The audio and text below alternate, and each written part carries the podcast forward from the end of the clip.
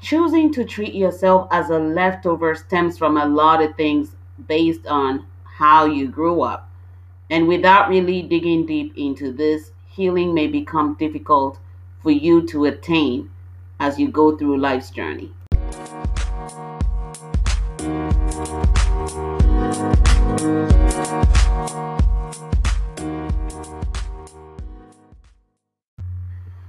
With healing is a challenge you may face, especially when you're not going through the grieving process.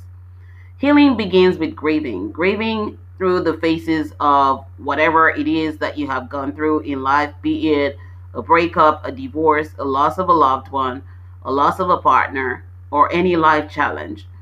And without really facing it hard on and with commitment, you may find healing very challenging. One of the reasons why it's hard for us to embrace healing is because we are in the denial state of our journey. Not wanting to own up to everything that we're going through, not wanting to accept the fact that, you know, something has ended, not wanting to feel ashamed based on what other people will think, say, or do when we start to share the stories of what we've gone through. But one thing you must understand is it's also based on how you were raised.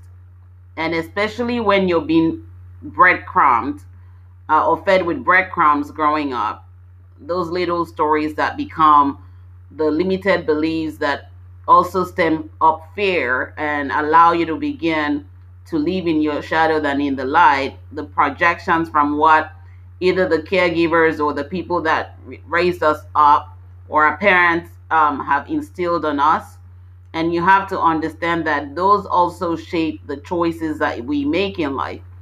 And without really going through you know those moments and examining where um, you may have lost yourself or where things may have gone to the left you may not really find yourself wanting to heal or knowing what to heal from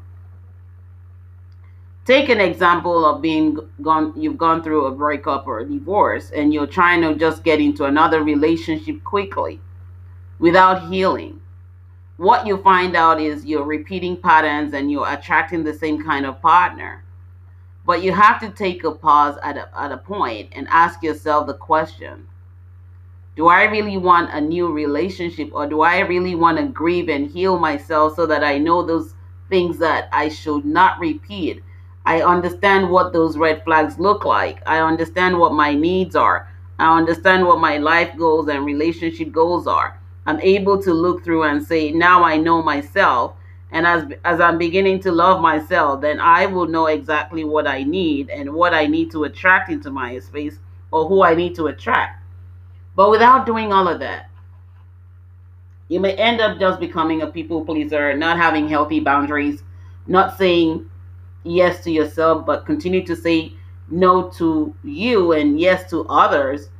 And as you people please and not heal not heal yourself or learn to love yourself or know who you are, you may end up just trauma bonding with other people and trauma dumping and and being in an unhealthy relationship because you're not yet in a healthy space emotionally, mentally, spiritually, and and and your mindset may not be where it needs to be yet. And I'm not just saying this because I, I want to say it. I'm saying it because I see this a lot in coaching other people and it's the the point i'm trying to get to is to help you understand that healing may seem as a challenge at first but if you're not accepting it as commitment as part of the commitment journey to yourself you may not even embark on it there is a confusion about what true healing is and what self-love is and what self-care is caring for yourself is caring for your soul mind body spirit and uh, and and and uh your emotional and mental health at the same time. Loving yourself has to do with knowing yourself. And once you're able to embrace both, then you're able to really have a mind shift that allows you to really focus on becoming the healthy you, becoming the the you that really wants to grow and and and know what you need in your space and meet those needs the you that doesn't want to have any buried pain or trauma that may affect your journey in life or may shift your mindset and create these breadcrumbs called limited beliefs or fear itself. And as you begin to work on yourself, either through the support of a coach or a therapist, you will discover that there are so many things that you don't know about yourself. One of it being emotional numbness. When once we've gone through things as children or as adults, we sometimes become emotionally numb, and this numbness allows us to just survive, then leave and thrive. And so the the process with healing begins with the grieving phase. And the grieving phase has several parts to it. And you have to understand that you have to go through all the five processes of grief. You can Google that and, and see what that looks like. Uh, or if you want to coach around it, I'll be more than happy to take you through that process. But you have to really look at it. Because when you grieve, you're allowing yourself to stop being in denial. You're allowing yourself to accept what is and was. You're allowing yourself to embrace this journey to growth. You're allowing yourself to emerge beyond where you need to, you used to be to where you need to be. And you're allowing yourself to heal for the rest of your life because healing is a lifetime process. And so as you begin to wonder why where do I start to heal myself? The first thing is to take a pause from everything you're doing right now to try to continue to survive and to start to look at where you currently are with yourself. What do you need to work on? What do you who do you need to support you to get there and hold you accountable? What are those things that you're denying yourself of that you need to really address so that they're not the roadblocks or stumbling blocks in your journey going forward? What are those things that you're setting in place and putting in place so that when you get back into the relationship, it stays healthy and it also allows you to grow while you're growing together as well um, in your relationship. And you're also going to be able to support your partner better with the growth process. Healing starts with examining your mind and your thoughts and your your life as a whole to where you're learning to know yourself, you're learning to love yourself, and you're attaining wholeness. And wholeness is very key because once you are whole, you really know those that you need in your life and you know what you need, and you're not just settling, and you're not just compromising your your true essence for anything because you understand that that's your DNA. So in this moment, I want you to begin to look at all that you've been through, all that you've gone through. If you're struggling and and going through this challenge of trying to heal yourself, not understanding, sometimes we need support. I had to get support when I did not. I thought I knew it all.